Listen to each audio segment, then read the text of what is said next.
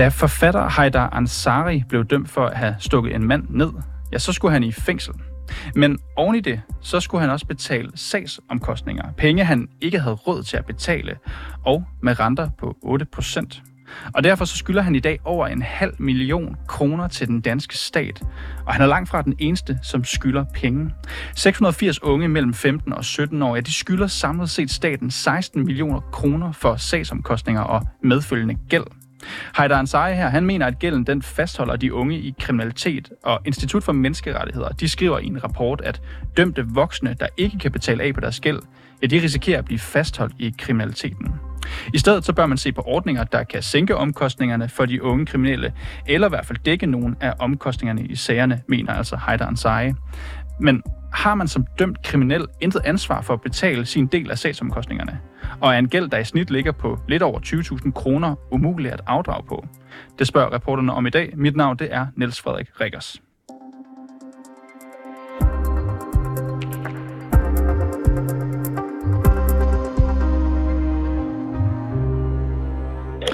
Hej Ansari, velkommen til programmet. Heider, du er kendt som forfatter i dag. Øh, du har udgivet øh, en bog på Gyldendal og en dæksamling. Institutionaliseret hed din første dæksamling. Men du har også en stor gæld på ca. 600.000 kroner, som blandt andet stammer fra sagsomkostninger i den sag, hvor du stak en person ned og blev dømt for drabsforsøg. Hvorfor er det urimeligt, at du skal betale af på den gæld, Heider Ansari? Det er ikke urimeligt at betale af på gælden. Beløbet er urimeligt, og renterne er urimelige. Og det er det i den forstand, at dels så har man ikke sondret imellem børn og voksne. De bliver idømt efter samme praksis, når vi taler sagsopkostninger. Det vil sige, at øh, hvis du eksempelvis som barn bliver dømt for en forbrydelse, så er det en formidlende omstændighed, at du netop er mindreårig. Men sagsomkostninger til selvsamme sag er øh, markant større, end de ville have været ellers. Og, øh, og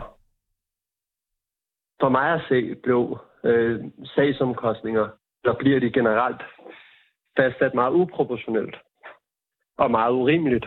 Og dertil så skal man lægge sådan nogle overrenter på 8 procent, der jo øh, i værste fald betyder, at staten kapitaliserer på børns kriminalitet øh, og stavnsdænder børn. Du siger, Heider Ansari, at du var et barn. Altså, så vidt jeg kan læse frem til, så var du 17, ja, da det her det fandt på, altså fandt sted. Du var over den kriminelle ja. lavalder. Øh. Ja, men juridisk set er man et barn, ikke? Og øh, jeg kan jo heller ikke stemme til folketingsvalget, vel? Jeg kan jo heller ikke gå ud og købe en flaske alkohol. Øh, der, der er i virkeligheden mange ting, jeg ikke kan. Jeg kan ikke... Der, der, er mange ting, jeg ikke kan. Jeg er umyndig. Øh, jeg kan ikke tage et forbrugslån, som jeg siger, ikke til studielån. Jeg kan ikke købe noget på afdrag. Men alligevel, så kan jeg blive pålagt en massiv gæld, der kommer til at forfølge mig resten af livet, og som i virkeligheden er livsvej, og man vil erkende det eller ej. Hej der, Ansari. Hvad har du gjort for at forsøge at betale af på den her gæld? Du siger, at den vil højst sandsynligt forfølge dig resten af livet. Hvad, hvad gør du for at kunne betale af på den? Jamen, jeg har forsøgt at afdrage, men, men det, det, det, altså, det kommer jo øh, til, altså, til at blive symboliske beløb, fordi renten, min rente alene er, er 3500 øh, om måneden. Så, så altså, altså eller 3700. Altså, øh, jeg, kan, jeg, jeg kan jo ikke betale særlig meget på selve hovedskolen. Og øh, dertil skal det lægges, at jeg har jo siddet inde i fem år.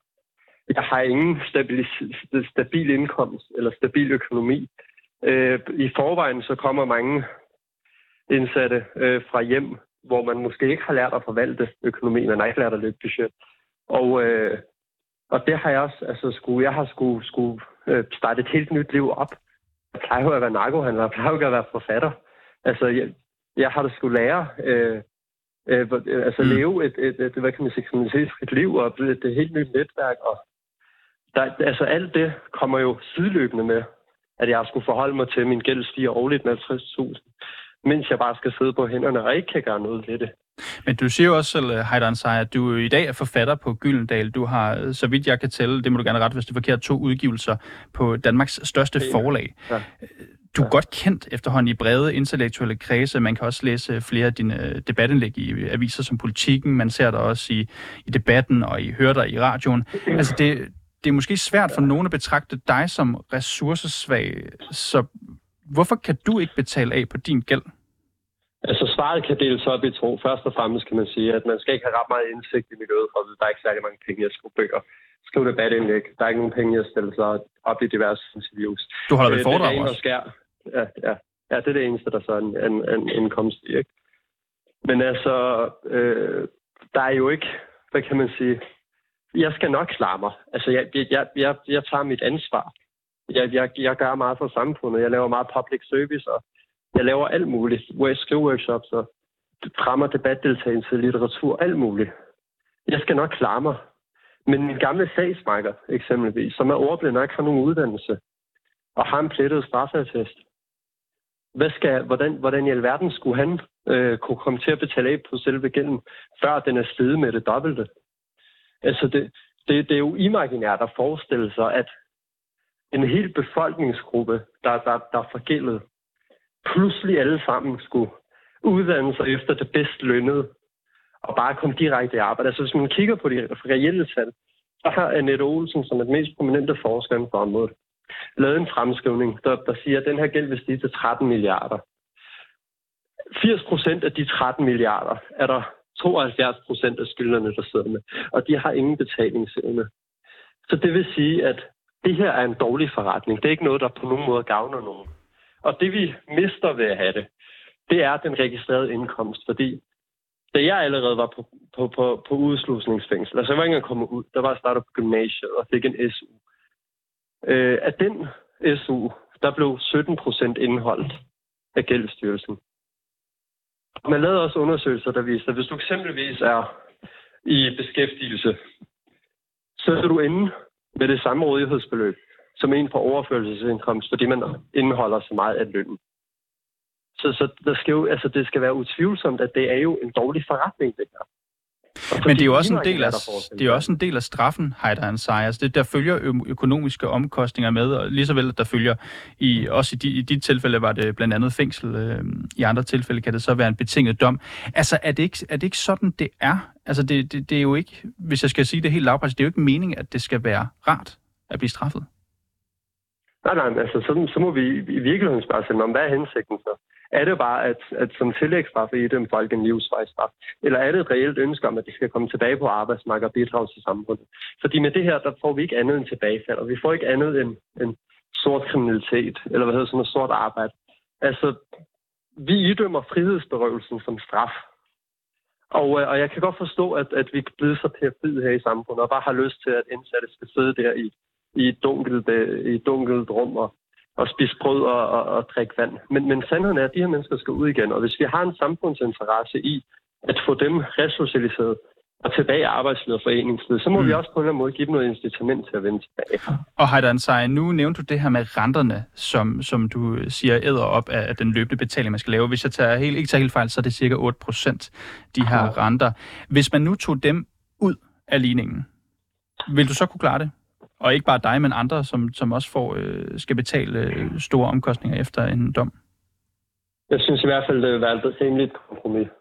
Men hvis det skal være ideelt, så vil jeg sige, at vi skal gøre ligesom vores naboland, hvor man går ind konkret og vurderer betalingsevne og har noget, der hedder en rimelighedsvurdering, og derefter fastsætter dem.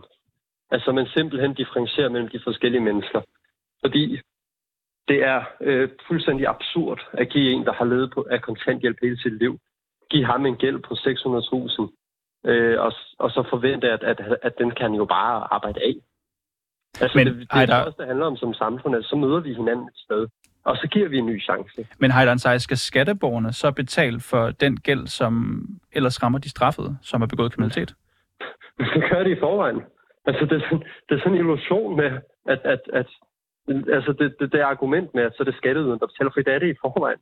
Altså, Hvordan det? Hvis, hvis, 5, hvis 75 procent af skyldnerne, der har 80 procent af gælden, ikke har nogen betalingsevne, så er det en, en fabrikeret øh, gæld, som ikke eksisterer. Det er jo ligesom, hvis jeg siger til dig, du skylder mig 2 millioner, og så går jeg ind og skriver det i mit regnskab. De eksisterer ikke jo. De, altså, de findes ikke, de her penge. Det er jo en stor gæld, du har, Heidan Sager. Jeg startede med at sige, at den øh, ligger i omegnen af 600.000 kroner. Institut for Menneskerettigheder har undersøgt forholdene for de her 680 børn og unge mellem 15 og 17 år. De skylder sig i alt 16 millioner kroner. Vi har lavet sådan en hurtig hovedregning her. Det giver jo i forhold til dit beløb, i hvert fald nogle relativt beskidende beløb, hvis man kigger på gennemsnittet. Det er mellem 17 og 25.000 kroner i snit for de unge mennesker, der skylder penge. Altså, hvorfor kan man ikke tage et arbejde og så bruge nogle år på at afdrage på 20.000 kroner? Skal det være sort arbejde, før man kan komme af med den gæld?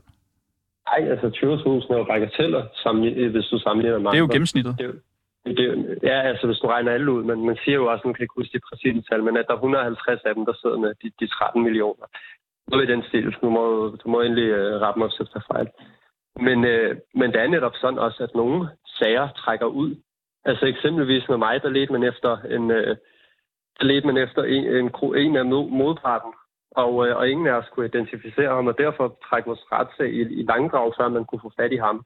Og dels så var vi et større sagskompleks, fordi vi var fem tiltalte, det vil sige fem forsvarsadvokater, øh, diverse vidner og dokumentation løb, løber lige pludselig op i mange retsdag. Og jeg havde erkendt det faktiske forhold.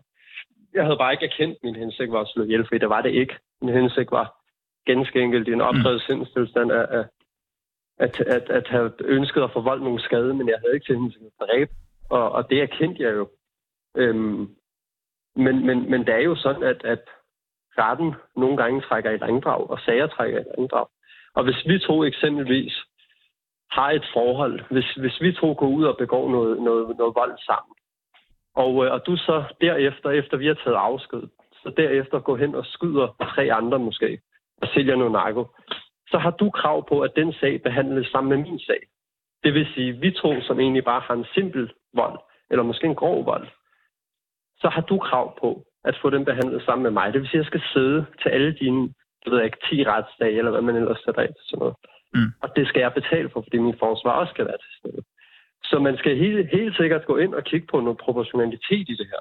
Så Heidan Sej, for at opsummere det, du siger her, så ikke alene synes du, at med blandt andet henvisning til din, sin egen gæld, men også til andre, at det er et, altså det uproportionelle beløb, som man står her som ung menneske tidligt i livet og skal afdrage på beløb, som du siger, man i mange tilfælde kommer til at hænge på hele livet. Jeg hørte også ja. sige, at det er med til at holde unge fast i en kriminel løbebane. Ja. Hvordan kan du være sikker på det? Ja, det, det, det er uomtvisteligt. Øhm, først og fremmest er der forbundet med en enorm håbløshed og en enorm økonomisk stress. Og øh, når du skal genetablere dig selv, så kræver det en vis økonomi. Det kræver, at øh, du kan betale noget sportskontingent, eller melde dig ind i en forening, eller at du kan gå ud og drikke noget vin en gang imellem. Men hvis du slet ikke har nogen penge, så er det virkelig svært at slippe din gamle, dit gamle netværk. Og når du kan slette dit gamle netværk, så må du søge tilbage. Og hvad er det, dit gamle netværk bidrog med? Det var nemlig at få dig i fængsel. Og, og, og, og det er i virkeligheden meget naturligt. Altså, det er ikke særlig svært at forestille sig, at, øh, at man søger tilbage til det velkendte, når man har fejlet på det andet. Øh, derudover så giver det jo en følelse af, at man bliver ekskluderet af samfundet. I og med, at man bliver afskrevet for bestandigt med, med en sådan gæld. Så Heider Ansari, helt kort her til sidst. Hvem skal så betale øh, store del af den her regning, hvis ikke det er de unge selv? Jamen, den her regning skulle slet ikke have fundet sted. Regningen skulle, skulle have øh, været fastsat øh, med nogle andre briller, med, med en anden praksis. At den så er blevet øh, sket, at, den er, at det er blevet gjort, så må man overhovedet spørge sig selv, er det penge, der eksisterer? Eller er det bare nogle fiktive beløber, vi har skrevet ind i vores statsbudget? Heidan Sej, forfatter på Gyldendal og øh, tidligere dømt. Tak fordi du var med her i dag og fortælle din historie. Tak for invitationen.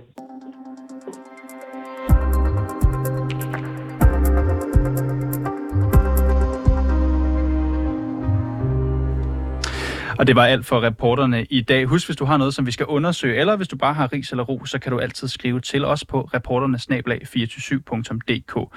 Bag den her udsendelse var Toge Gripping, Majlinda Urban Kucci er producer, Mille Ørsted er redaktør, og mit navn er Niels Frederik Rikkers.